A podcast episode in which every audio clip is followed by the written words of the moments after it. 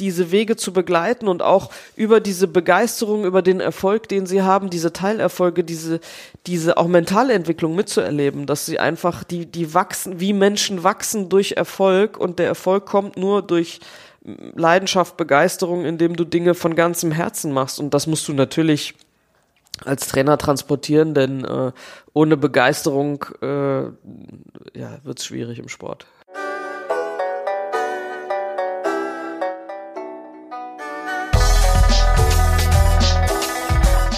Bahn frei.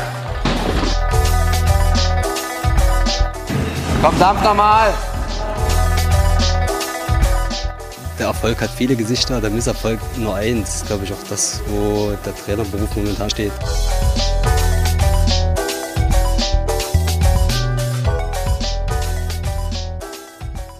Hallo und herzlich willkommen zur ähm, nächsten Episode des Trainer in Sportdeutschland Podcast, ähm, dem Podcast, in dem wir den Trainerinnen und Trainern in Deutschland eine Stimme geben, ähm, weil wir denken, dass das wichtig ist. Trainer nehmen eine Schlüsselfunktion ein im Sportsystem und ähm, werden aber viel zu wenig gehört und bekommen zu wenig Aufmerksamkeit. Das wollen wir ändern.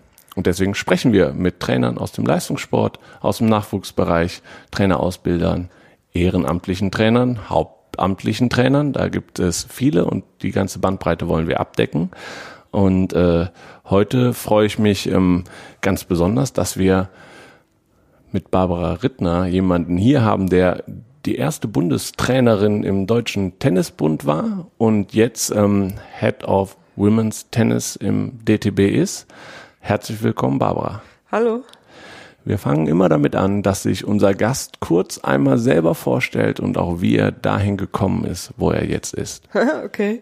Ja, mein Name ist Barbara Rittner, ich bin 46 Jahre alt. Ähm, wie bin ich da hingekommen? Ich habe selber über meine Eltern sehr früh angefangen, Tennis zu spielen. Einfach bin mitgegangen in den Club, habe an die Wand gespielt, habe Feuer gefangen, Leidenschaft für Tennis entwickelt ähm, bin dann als Jugendliche entdeckt worden über die Bezirke in die Verbände und bin dann irgendwann vom Deutschen Tennisbund sehr gefördert und unterstützt worden und habe dann den Sprung in die Profikarriere gemacht nach der mittleren Reife ähm, mit gerade mal 16 Jahren, habe dann 15, 16 Jahre voll auf der Profi-Tennistour selber gespielt und habe dann gegen Ende meiner Karriere naja, das große Glück gehabt, muss ich sagen, im Nachhinein äh, von dem damaligen Präsidenten des Deutschen Tennisbundes, Georg von Waldenfels, gefragt worden zu sein, was machst du eigentlich jetzt? Möchtest du uns nicht irgendwie erhalten bleiben?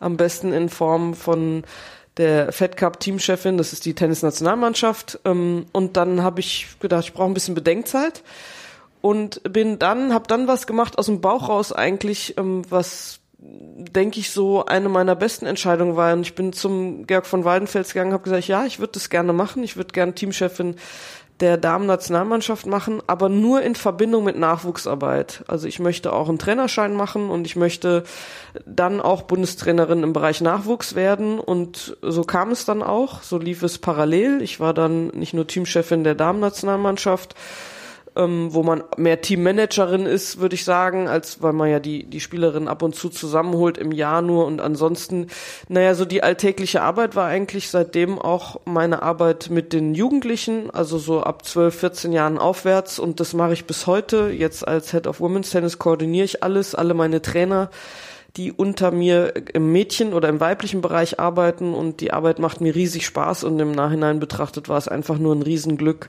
ja, wie ich von der aktiven Spielerin dann reingerutscht bin in den Trainerjob. Also es gab nicht den Moment, der bei dir selber gekommen ist, wo du gesagt hast, okay, Sprung von aktiv ins äh, Trainerbusiness, da habe ich jetzt Bock drauf. Es war eher der Impuls von außen.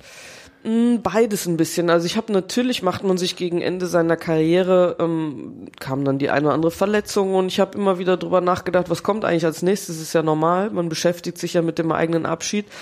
Und ich habe schon gemerkt, dass meine Leidenschaft auch ist, jungen Spielerinnen zu helfen. Das merkt man auch als erfahrene Spielerin schon. Also ich habe wirklich gerne jungen Spielerinnen Tipps gegeben. Ich habe gerne auch ähm, im Team innerhalb des Fed Cup Teams selber gerne Verantwortung übernommen. Ich habe gerne am Ende auch mal als Nummer eins im Team ja so ein bisschen die die die Schnittstelle gemacht zu dem damaligen Teamchef und habe so für mich festgestellt, Mensch, das wäre eigentlich was, was mir liegt. Verantwortung liegt mir, Verantwortung übernehmen. Und ähm, dann hat damals noch der damalige äh, Teamchef, unter dem ich lang gespielt habe, Klaus Hofsess, mit all seiner Erfahrung gesagt, Mensch, ich kann mir das bei dir total gut vorstellen. Na, und so kam dann eins zum anderen, plus eben der Präsident, der dann auch noch auf mich zukam und gesagt hat, äh, wir würden das gerne mit dir wagen oder machen. Und äh, insofern hat sich das gefügt und es war, es sollte wohl so sein. Und du hast gesagt, was dich fasziniert, also diese Leidenschaft, Tipps zu geben, Verantwortung zu übernehmen. Sind das Eigenschaften, die ein, eine Trainerin, ein Trainer braucht? Ja, unter anderem. Also ganz, ganz sicher braucht man, muss man Verantwortung übernehmen wollen. Man muss ein bisschen Führungsqualität oder nicht ein bisschen, ein bisschen mehr auch Führungsqualitäten haben, denn junge Spieler brauchen Ansagen. Man muss die nicht nur begleiten, das tut man auch, aber eben begleiten durch Führung. Ähm, also auch wirklich mal der Trainer oder die Trainerin ist nicht immer der beste Freund, sondern auch mal verhasst vom Athleten. Ganz klar, man muss sagen, wo es lang geht. Da sind viele unangenehme Dinge auch dabei, die man ansprechen muss. Ich rede da immer von dieser konstruktiven Kritik, die man aber, ich glaube, ein guter Trainer hat da eine gute Empathie, wie man sie äußert. Also das ist ganz, ganz wichtig beim Athleten, nicht in jedem Moment gleich zu handeln oder mit dem, mit der gleichen Tonart zu kritisieren oder zu loben, sondern das sehr, sehr individuell auf den Athleten anzupassen und vor allem auf die Situation. Mal geht's dem Athleten schlechter, mal geht's ihm besser. Ein selbstbewusster Athlet, den kann man ruhig mal härter anpacken, der kann das wegstecken, das haut den nicht um, aber jemand, der gerade so ein bisschen ja öfter mal eine Niederlage hatte oder oder mit sich selber nicht zufrieden ist, den muss man dann eher aufbauen und ich glaube, einen richtig guten Trainer macht am Ende genau dieses Fingerspitzengefühl, diese Empathie aus, eben mit dem Athleten oder den Athleten und Athletinnen individuell umgehen zu können. Aber dann ist es ein großer Block Technik, Taktik etc., um, Körperlichkeit, äh, das ganze Training und eben dieses Zwischenmenschliche, was den, was den Trainer ausmacht. Werden diese, kannst du das unterschreiben? Sind das ja, auf jeden Fall. Also der Trainer hat auf der einen Seite eine Art Vorbildsfunktion, also auf, denke ich, in jedem Fall.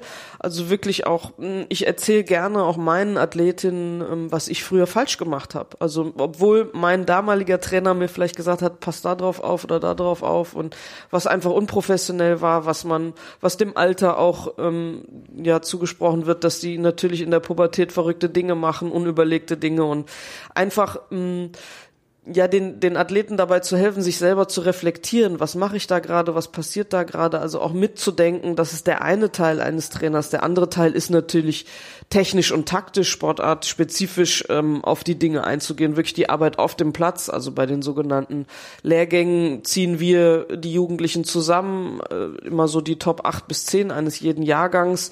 Und dann mache ich eben mit meinen anderen Bundestrainern zusammen, machen wir erstmal eine Sichtung und dann auch Lehrgänge und da dann einfach auch mit den Heimtrainern viel kommunizieren und eben auch Tipps abgeben, sowohl technische als auch taktische. Und das ist dann wieder ganz, ganz viel auch Kommunikation Situation, zum einen dem, dem Athleten gegenüber, zum anderen aber eben auch dem Team. Beim Tennis ist es ja so, die haben im Prinzip hat jeder Spieler so ihr eigenes Team, da wo er die Base hat, also zu Hause ist und ich als Bundestrainerin ziehe die wochenweise zusammen, mal mehr, mal weniger. Und da ist natürlich ganz wichtig, dass man mit diesem Team, die die Heimarbeit machen, ganz eng zusammenarbeitet, damit man A, die gleiche Sprache spricht und sich austauscht. Auch die sind manchmal näher dran, dass man sagt, an was arbeitet ihr gerade, sowohl mental als auch physisch, als auch technisch, taktisch.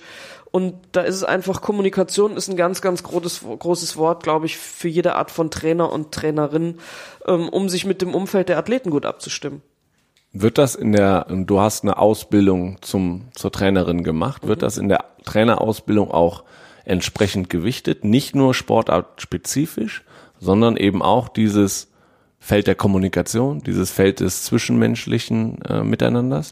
Mm, also im Tennis ist es so, äh, dass die Ausbildung doch sehr technisch und taktisch bezogen ist. Und ich würde mir da wünschen oder versuche das auch immer mehr einzubringen, dass man gerade auf diesen Führungsstil der Trainer auch mehr achtet oder die auch mehr unterstützt. Ich sag meinen jungen Trainern auch, wenn die mich öfter anrufen und fragen, ja, was soll ich da machen oder da oder wie soll ich mich da verhalten, dann sage ich, mach einfach mal. Ich stehe schon dahinter, Fehler gehören dazu, Fehler sind menschlich, muss man auch als Trainer oder Trainerin machen, aber nur so findest du ja raus, wer ist auch wirklich bereit, eigene Verantwortung zu übernehmen ähm, wer, ja, wem ist es in den Genen auch mal hart durchzugreifen, wer ist eher der harmonische Typ?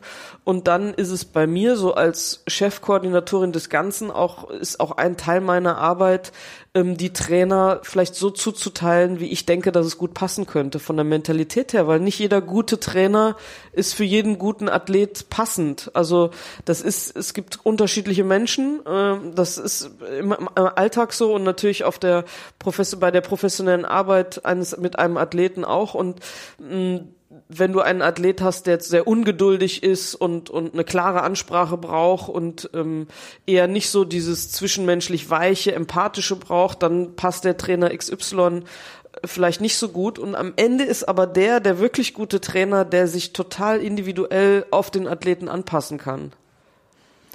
Ähm, du hast viel gerade von Erfahrung gesprochen, dass auch jeder Trainer seine Erfahrungen machen muss und auch Fehler machen kann. Ist denn ein ehemaliger Athlet jetzt der bessere Trainer, weil er auf der anderen Seite Erfahrung gesammelt hat, oder ist es eigentlich unwichtig? Mm, also unwichtig, ich glaube, es kann auf jeden Fall am Ende ein Vorteil sein, äh, wenn man, also ich höre mich so oft sagen, ich habe zu meiner aktiven Zeit das und das falsch gemacht oder das ist gut gelaufen oder ich habe mich so und so gefühlt.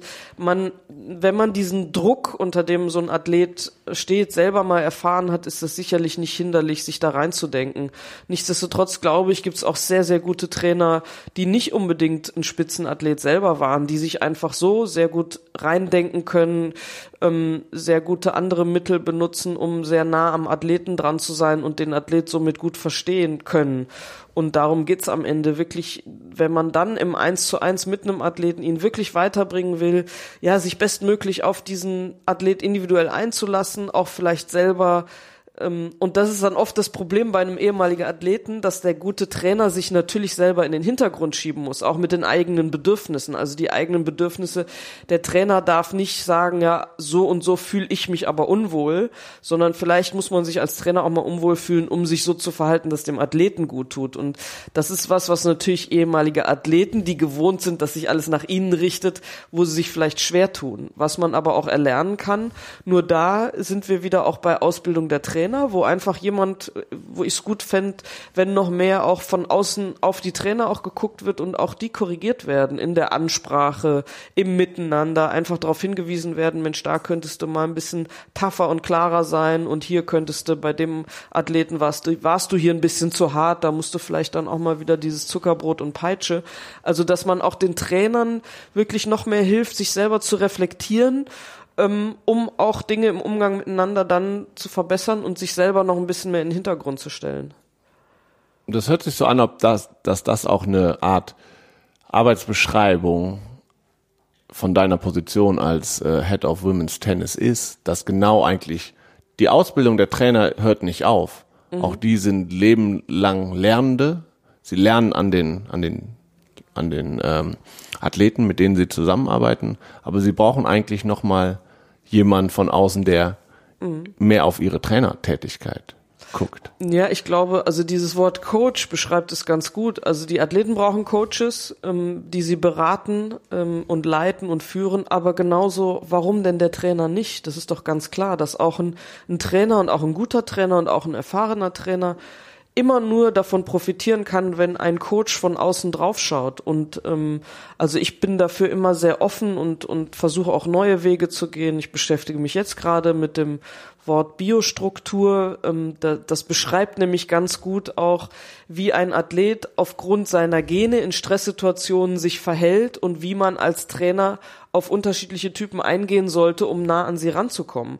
Weil jeder kennt das, äh, du sprichst einen Athleten falsch an und es fällt so eine Klappe und der macht zu, der ist bockig, an den kommst du gar nicht mehr ran. Und das ist ja dann am Ende der Schlüssel auch in einer, in einer, in einer vielleicht auch erfolgreichen Zusammenarbeit so nah wie möglich an den Athleten ranzukommen, um sein Potenzial bestmöglich ausschöpfen schöpfen zu können. Und das kann wirklich nur der Trainer, der so das Gesamtpaket hat und ähm, wie gesagt eigene Bedürfnisse in den Hintergrund stellt und bestmöglich eben nah genug an den Athleten rankommt. Und dafür braucht der Trainer Impulse von außen, weil er mhm. eigentlich so im Alltag gefangen ist, dass er es gar nicht reflektiert bekommen? Ja, richtig. Also das ist klar. Der eine kann sich besser selbst reflektieren, der andere weniger gut. Da gibt's unterschiedliche Trainertypen. Auch das kann man eben trainieren. Und ich finde es wichtig, dass die Trainer eben auch tagtäglich äh, an sich arbeiten und nicht sagen, ich war jetzt so erfolgreich und ich habe alles gesehen und ich bin so lange dabei, mir macht keiner mehr was vor. Ja, also ein gewisses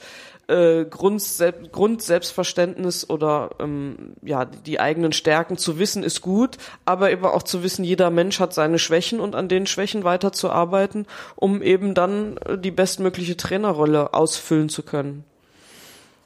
Ähm, wie kannst du noch mal kurz umreißen, wie die Ausbildung äh, im Tennis, die Trainerausbildung gestaffelt ist? Mm, also bei, im Tennis ist es so, dass es den, es gibt den Diplom-Trainer, das ist die höchste Trainerstufe und dann gibt's A, B, C-Trainer. Der A-Trainer ist die höchste Lizenz, die man bekommen kann. Das Diplom kann man nur noch oben draufsetzen, ist dann wie ein Studium oben drauf. Und wir fangen an mit einem C-Trainer, das ist so einer, ja, wo man so die Grundkenntnisse, ich glaube, ähm, den musste ich nicht machen als ehemalige Spielerin. Wir dürfen bei B einsteigen mit einem Sonderlehrgang.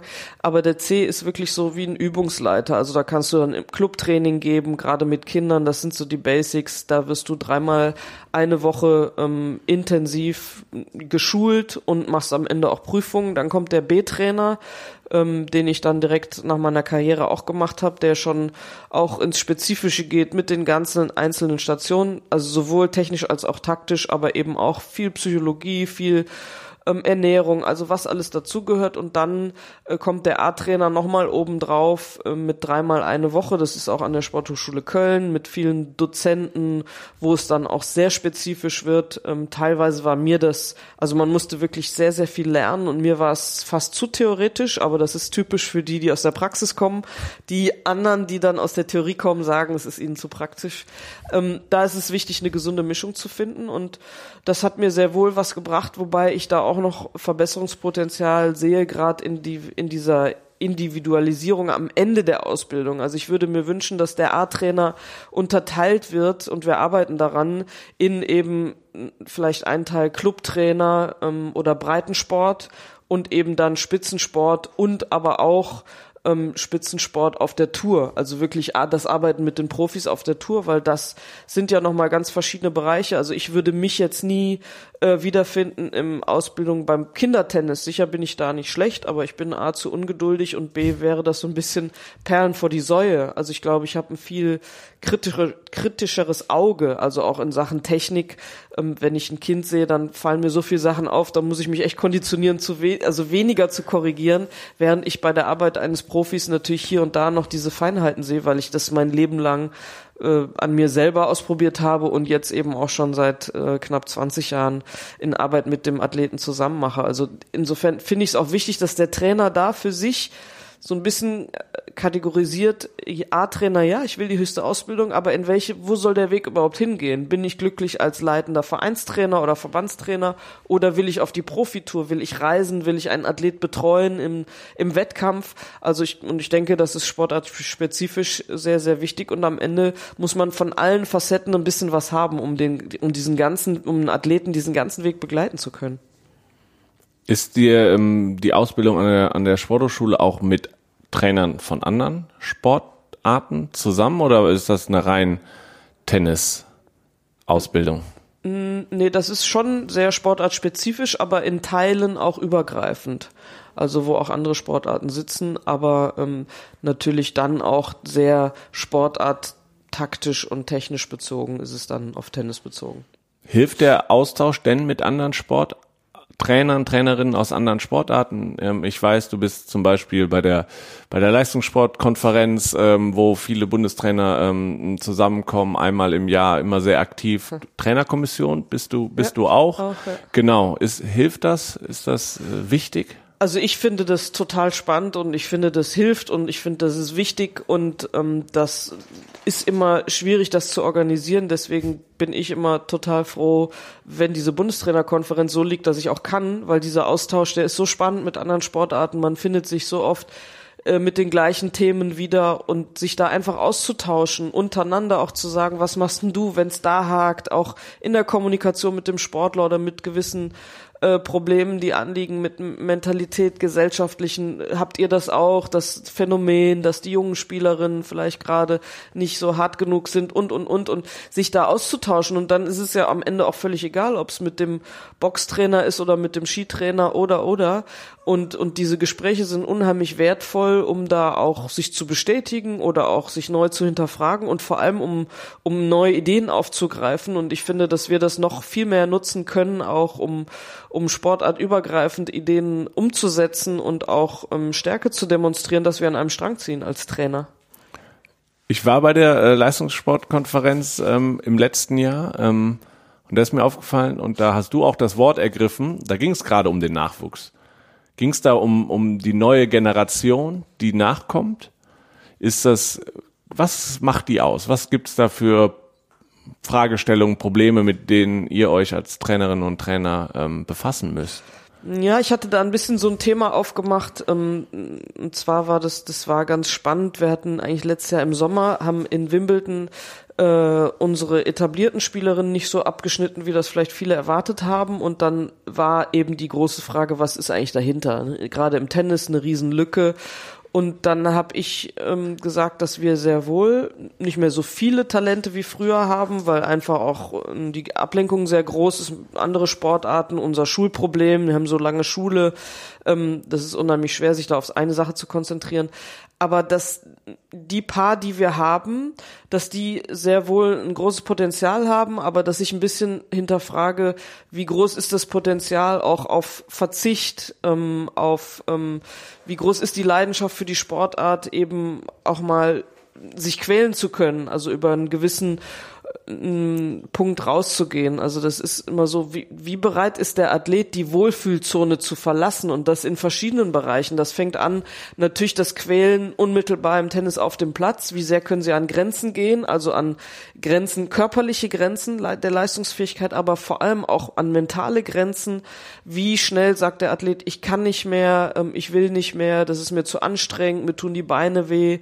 Äh, wie sehr können sie beißen, aber dann auch eine andere Leidensfähigkeit im Sinne von, schlägst du heute einem Athleten vor, ähm, okay, du wohnst in Frankfurt, aber du kannst in München besser trainieren, geh doch lieber nach München, dann wäre das zu meiner Zeit vor 20 Jahren noch gar kein Thema gewesen, in der Gesellschaft zu sagen, natürlich gehe ich dann nach München. Und heute hört man dann sehr gerne mal auch, aber zu Hause ist so schön und die Mama kocht so lecker und ich will ja auch meine Schulfreunde sehen, also es ist schon, glaube ich, ein gesellschaftliches Problem, dass die ähm, ohne dass sie was dafür können, sehr verwöhnt sind und so gewohnt sind, alles zu bekommen, äh, dann eben auch mh, das Thema Eltern, dass die Eltern, dieses tolle Wort Helikoptereltern, dass die Eltern sich äh, zu sehr einmischen im Sinne von, sie meinen es natürlich gut, also ich will überhaupt gar nicht die Eltern anklagen, sondern die wollen immer das Beste für einen Athleten, aber manchmal ist es vielleicht besser, das, den Trainern das Vertrauen mehr auszusprechen, loszulassen und den Trainer mit dem Athleten arbeiten zu lassen und auch das eigene Kind dann mal äh, dem einfach dem Trainer den Rücken stärken. Wenn der Trainer sagt, du, ich habe heute gehört, das und das lief nicht gut und du sollst könntest dich mehr reinhängen oder du kannst mehr beißen oder wir machen jetzt das, du du wir ziehen jetzt in Erwägung, du ziehst von zu Hause weg und trainierst woanders, dass die Eltern das mehr unterstützen, weil sie eben großes Vertrauen in den Trainer oder in die Trainerin haben und das in diesem Gesamtpaket, glaube ich, ist es ein gesellschaftliches Problem, a des Vertrauens, b der Belastbarkeit, des Verwöhntseins der der Jugendlichen und ja, es ist einfach schon eine Wohlfühlgesellschaft geworden und das ist im Leistungssport mitunter dann mal schwer, sich auch durchzusetzen, weil gerade im Leistungssport, egal in welcher Sportart, da wird's auch mal wehtun und da wird's unangenehme Situationen geben und da musst du beißen können und da musst du die Wohlfühlzone verlassen können, sonst hast du, stößt du irgendwann an Grenzen und wirst nicht weiterkommen. Und das war einhellige Meinung zwischen den Trainerinnen und Trainern, die da waren, dass das ein großes Problem ist? Ja, das war absolut einstimmige Meinung. Also das war schon spannend auch für mich zu erleben, ähm, dass dann der vom Fußball sagte, ja, nimm 300 Jugendliche, davon haben äh, drei die richtige Einstellung, nämlich auch mal zu verzichten und ähm, nicht immer alles haben zu können. Und, und das war ja so einstimmig. Und dann haben wir überlegt, wo es herkommt und sind eben und wie man es vielleicht lösen oder ändern kann. Und erstens mal, äh, ohne zu resignieren, muss man natürlich lernen zu akzeptieren, dass die Gesellschaft sich verändert hat. Äh, und ich finde, das ist nicht nur ein, ein Sportproblem, sondern generell, dass unsere Gesellschaft natürlich ähm, unglaublich rücksichtslos geworden ist, sehr egoistisch. Jeder guckt auf seinen eigenen Vorteil. Äh, gleichzeitig auch eine Neidgesellschaft, vor allem in Deutschland. Also sind viele schwierige Themen aufgegangen, die sich auf den Sport übertragen und die für eine Entwicklung im Sport nicht hilfreich sind. Und wir sind eigentlich ja, der Meinung, dass man, es gibt keine Lösung X oder Y. Man muss einfach viel kommunizieren. Man muss versuchen, wirklich die Eltern mit ins Boot zu kriegen, den Eltern zu erklären, warum das und das oder diese harte Hand jetzt auch mal nötig ist, dass die einen so gut wie möglich unterstützen und ja, das ist am Ende ist der Job des Trainers unglaublich anstrengend, äh, wenn man ihn richtig macht in Sachen Kommunikation, um da Ruhe reinzubringen, um aber auch nicht immer nur Best Friend von Eltern und Athlet zu sein, sondern einfach der äh, derjenige mit dem Führungsstil, der die auch wirklich anleitet und an die Hand nimmt und wo man dann selber sagt, wir haben gemeinsam was erreicht und du hast mich sicher nicht immer geliebt dafür. Und dann kommt noch eine Aufgabe hinzu. Neben dem Arbeit auf dem Platz arbeiten mit dem Athleten auf äh, zwischenmenschlicher Ebene. Dann kommt noch die, gerade im Nachwuchs, die Arbeit mit den Eltern dazu. Ja, ja, sicher. Also ich sag auch immer mh, hm, zu unseren anderen Trainern, wir müssten eigentlich äh, jedes Mal, wenn die die Eltern zum Lehrgang bringen, am besten direkt ein Elternseminar machen von ein, zwei Tagen. Das schafft man jetzt nicht, aber wir sind schon auch als Verband auf dem Weg, wirklich die Eltern immer mehr einzubinden. Wir wollen auch mehr Informationsabende machen wir führen ganz viele individuelle, einzelne Elterngespräche, also aufs Kind auch abgestimmt, ohne dass das Kind dabei ist ja, um uns zu erklären, warum machen wir was, warum machen wir Dinge, die vielleicht unbequem sind, warum haben wir da die Tochter nicht mitgenommen, warum war sie da nominiert, ähm, auch wie sieht's aus, wie geht's dem Kind in der Schule, wie sind die Leistungen in der Schule, also um sich da bestmöglich abzustimmen, sowohl mit einer harten Hand als auch mit einer soften Hand der Führung. Und ähm, da hilft es natürlich, wenn die Eltern eben dieses große Wort Vertrauen in den Trainer oder in die Trainerin haben, denn ohne das geht's am Ende nicht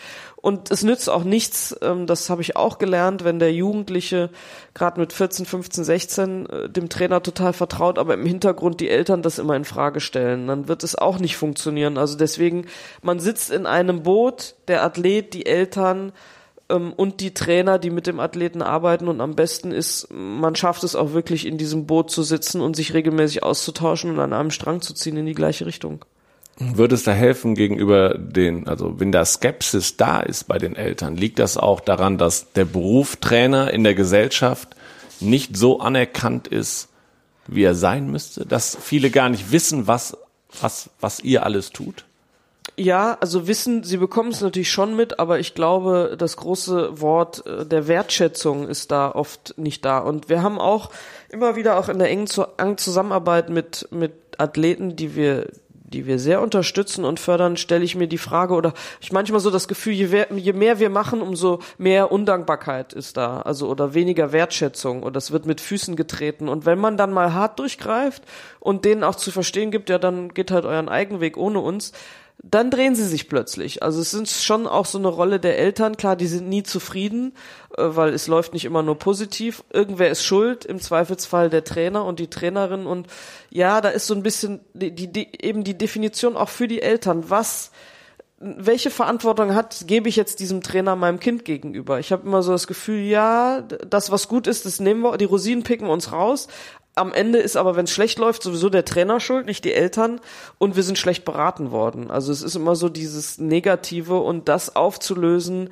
Ich glaube, das schafft man am Ende eben nur in diesem ganz intensiven Eins zu eins. Und gerade als Verband ist das natürlich unheimlich schwer, weil man sie immer in Gruppen bekommt. Mhm. Aber was, was kann getan werden, dass sich das Bild dass da mehr Wertschätzung für Trainerinnen und Trainer da ist? Na, ich glaube genau diesen Weg, den wir jetzt auch hier gemeinsam gehen. Äh, auch den Eltern eben individuell nahezubringen, was, welche Aufgaben hat ein Trainer und wie, wie wichtig ist es? Das ist ja noch wichtiger mit einem Athleten als noch ähnlich wie bei einem Lehrer auch. Also da, da einfach, ich glaube, dass wir schon, wenn wir dieses Bild, was macht ein Trainer, eine Trainerin, wie groß ist der Anspruch, dass wir dieses Bild nach außen hin stärken und über die, die Stärke der Position, Trainer, Trainerin, auch die, die Wertschätzung und die Anerkennung ähm, ja, und der Stolz, mit einem guten Trainer zusammenarbeiten zu dürfen, da sensibilisiert wird und dass es dann einfach sich auch insgesamt wieder besser anfühlt. Also das,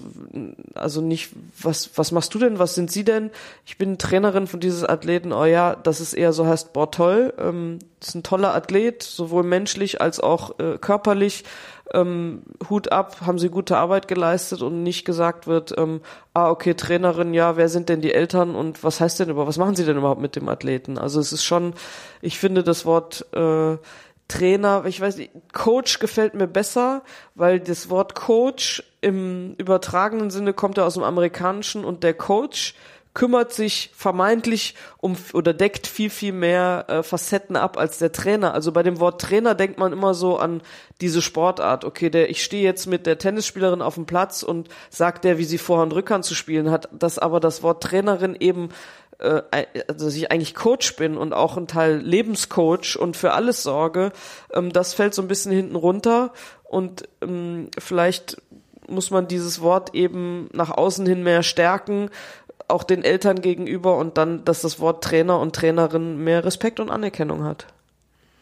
Ähm, einen kleinen Bogen zu schlagen, du ähm, bist die erste ähm, weibliche Bundestrainerin im Deutschen Tennisbund äh, gewesen. Ähm, hast da sicherlich in den letzten Jahren sehr, sehr viel bewegt, was auch ähm, die Stellung von weiblichen Trainerinnen im Sport insgesamt angeht, äh, getan. Braucht es mehr weibliche Trainerinnen und Trainer im ganzen Sportsystem? Mm, also ich glaube, es hat durchaus seine Stärken, also gerade als weibliche Trainerin in Zusammenarbeit mit Mädchen aber auch mit Jungs, man hat einfach andere Ansätze. Ich meine, wir wissen alle, Männer und Frauen ticken unterschiedlich und ich glaube, dass die Frau an sich eine andere Art hat, Dinge zu betrachten. Und ich glaube, das hat, das hat wirklich, wenn man das auch noch als ehemalige Athletin dann selber erlebt hat, als von Frau zu Frau, dann hat man, ist an gewissen Punkten, wo vielleicht der Mann an eine Grenze stößt und sagt, mein Gott, was hat die denn jetzt schon wieder? Also da gehe ich jetzt nicht, ich habe keine Ahnung, typisch Mädchen, wo dann die Frau sagt, nee, ich kann das verstehen, ich hatte genau die gleiche Phase und ähm, das hat sicherlich auch hormonelle Gründe.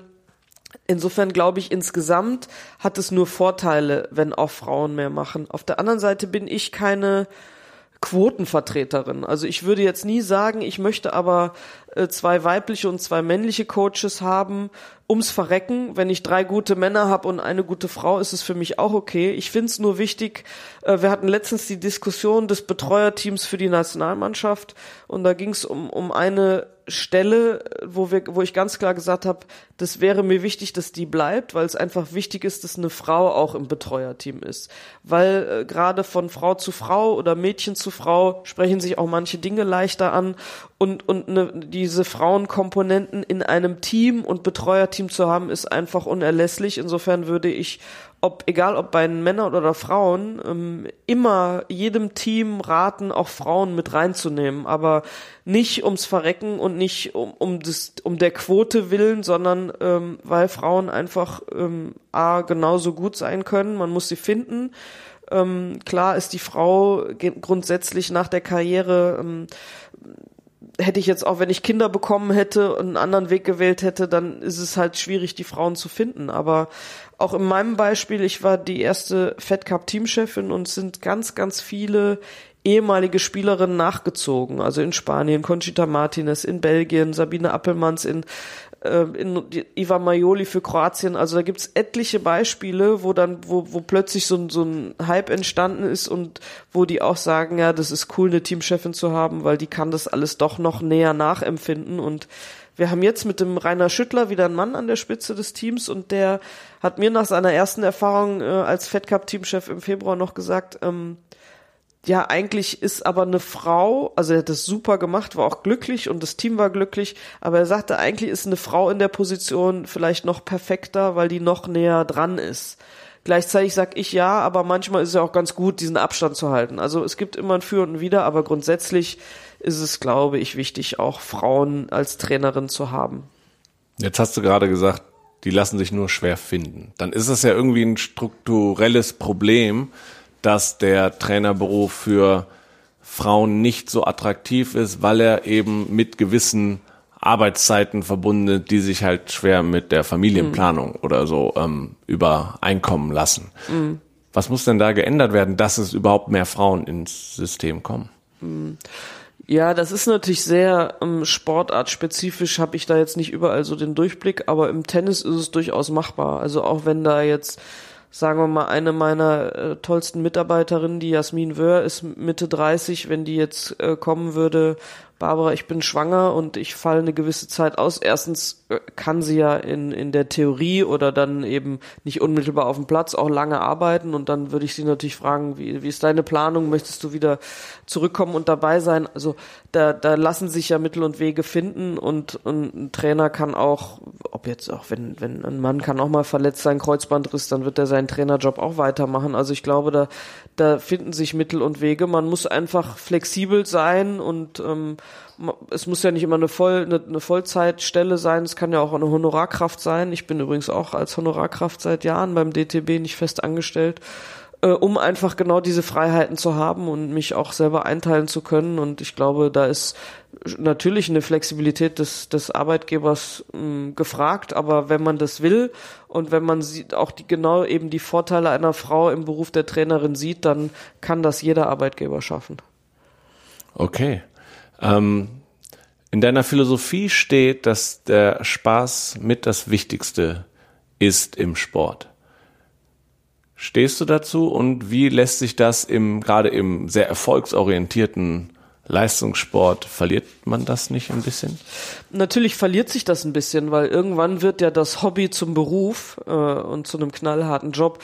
Nichtsdestotrotz glaube ich, wenn man die, die Liebe für den Sport, für die Sportart, also Liebe, Spaß, Leidenschaft, wenn man diese Schlagwörter nicht besitzt, dann ist man auch nicht bereit, äh, über, über diese Grenzen zu gehen. Also das, das schaffst du nur, ja, wenn dein, wenn du mit ganzem Herzen und mit, mit deinem innersten Gefühl, wenn dir das Spaß macht, was du tust. Und ich glaube, das kennt jeder aus seinem eigenen Leben, egal ob im Sport, in der Musik, egal, wenn jemand seinen Job gerne macht und, und mit Spaß macht. Natürlich äh, kommst auch du nicht jeden Morgen zur Tür rein, sagst, heute ist mein Tag und ich habe den schönsten Job der Welt, aber wenn man einfach äh, diesen in der Gesamtbetrachtung schon sagt, ne, ich bin mit dem zufrieden und es macht mir Spaß und ähm, das ist doch ein Stück meiner Leidenschaft, die ich da einfach verfolgen konnte, dann, dann wird man den Job anders machen, es werden andere Menschen spüren und dann ist man auch gut in dem Job. Und ähm, da gibt es so viele Beispiele für Leute, die eine Ausbildung gemacht haben, vielleicht ganz anderer Art und dann irgendwo gelandet sind, weil ihre Leidenschaft und der Spaß sie da geleitet hat. Und dann haben sie das, was sie eigentlich in der Ausbildung gemacht haben. Ich, ich kenne nur, mich berät der Michael Meyer, ehemaliger Fußballmanager ab und zu. Und der ist, ich glaube, gelernter Steuerberater gewesen und ist dann im Management gelandet, weil einfach sein, seine Freude, der Spaß, die Leidenschaft im Fußball war. Und dann hat er äh, mit ein bisschen Glück da die Türen geöffnet bekommen und so viel gibt's ja ganz viele Wege und das ist kein Zufall, sondern es ist ja eine innere Stimme und ich sage das immer, Spaß ist sehr oberflächlich, aber eben Leidenschaft, Liebe, Herz für diese Sache. Ähm, also mein Herz hängt am Tennis, das ist ganz klar. Ich könnte mir auch andere Dinge vorstellen zu machen in meinem Leben, aber meine wirkliche Leidenschaft gehört dem Tennis und ich glaube, dass ich deswegen auch nur da wirklich gut bin. Und diese Leidenschaft muss man als Trainer, weil da gehe ich von aus, dass viele Trainer ähm, diese Leidenschaft für die Sportart in sich haben, weil Thema Bezahlung ist natürlich auf der anderen Seite meistens und Freizeit auch äh, Work-Life-Balance nicht ganz so optimal. Mhm. Darüber brauchen wir nicht reden, das ist einfach Fakt. Aber ähm, diese Leidenschaft zu vermitteln, an die Sportler, diese Liebe zum Sport, ist das auch noch eine Aufgabe? Ja, weil das ist ja das, was Begeisterung erzeugt. Und durch Begeisterung ist ja auch das, was mit Begeisterung gehst du über Grenzen und erreichst Dinge, von denen du niemals gedacht hast, dass du sie hättest erreichen können. Also jetzt im Tennis, ich habe so schöne Entwicklungen von, von Sportlerinnen nah mitverfolgt, bis hin zu einer Kerber, die plötzlich Wimbledon gewinnt, wo ich selber da saß und dachte, das kann jetzt nicht sein. Du hast die seit zehn Jahren auch unter deinen Fittichen und damals war es die kleine ähm, sich selbst hinterfragende Sportlerin, die jetzt da so selbstbewusst Wimbledon gewinnt und diese Wege zu begleiten und auch über diese Begeisterung, über den Erfolg, den sie haben, diese Teilerfolge, diese, diese auch mentale Entwicklung mitzuerleben, dass sie einfach, die, die wachsen, wie Menschen wachsen durch Erfolg und der Erfolg kommt nur durch Leidenschaft, Begeisterung, indem du Dinge von ganzem Herzen machst. Und das musst du natürlich als Trainer transportieren, denn äh, ohne Begeisterung äh, ja, wird es schwierig im Sport. Das ist ein bisschen was, was du gerade erzählt hast, was du auch selber persönlich rausnimmst aus dem Trainerberuf. Zum Abschluss die Frage, was hast du aus dem Trainerleben, aus dem Trainerberuf gelernt für das Leben abseits des Sports? Oh, ich habe äh, ganz, ganz viel gelernt, mich zu reflektieren, ähm, weil ich jemand bin, ich will meinen Job gut machen, ich mache ihn von, mit ganzem Herzen äh, und ich nehme mir auch Dinge zu Herzen, wenn es mal nicht so gut läuft oder wenn der Sportler von mir vermeintlich enttäuscht ist oder ähm, mir einfach ins Gesicht sagt, das verstehe ich nicht, fühle mich schlecht behandelt. Also ich bin jemand, der sich ständig immer wieder und wieder hinterfragt, manchmal vielleicht sogar zu viel, aber dadurch natürlich unheimlich gelernt hat, sich selber zu reflektieren. Also ich glaube, ich habe mich viel, viel besser kennengelernt, was meine Stärken und Schwächen angeht. Ich habe gelernt, mit meinen Schwächen umzugehen, die vielleicht zu kaschieren oder Stärken hervorzuheben. Ähm, und ich habe viel über unsere Gesellschaft im Allgemeinen gelernt. Ich habe gelernt, Verantwortung zu übernehmen, auch mal ähm, mit der Tisch, mit der Faust auf den Tisch zu hauen, aber auch eben mal gelernt, wie wichtig das Thema Kommunikation im Miteinander ist. Und das ist so was, also ich glaube, wenn ich eine Sache rauspicken müsste, dann wäre das niemals aufhören zu reden, denn Kommunikation ist das, ähm, was immer nur zusammenbringt, zusammenschweißt, äh, was, was Konflikte löst, Probleme löst und ähm, ja, was in unserer Gesellschaft auch durch diese sozialen Medien und durch diese ganzen Handys und so einfach mal alles weglassen und wieder anfangen, mehr miteinander zu reden. Das ist eigentlich so das, was ich fürs Leben auch über den Beruf Trainerin mitnehme. Wunderbar, das war doch ein schönes äh, Schlusswort. Vielen, vielen Dank, dass du dabei warst. Äh, genau, und auch danke da draußen, den Zuhörerinnen und Zuhörern, dass ihr dabei wart. Empfehlt diesen Podcast weiter, denn äh, es geht um Trainer und äh, wie wir gelernt haben, eine sehr, sehr wichtige äh, Funktion und Position im, im Sportsystem und deswegen äh, bewertet ihn gut auf den Portalen, auf Apple Podcast etc. Das hilft uns. Äh, wir haben eine Facebook-Gruppe Trainer in Sportdeutschland. Auch da kommt gerne rein, wenn euch das Thema interessiert, wenn ihr selber Trainer seid. Da könnt ihr auch mal vorschlagen, wen wir vielleicht noch hier im Podcast interviewen sollten, äh, wer für euch spannend wäre. Dementsprechend äh, bleibt uns gewogen. Wir machen weiter. Bis zum nächsten Mal. Vielen Dank. Ciao, ciao. Tschüss.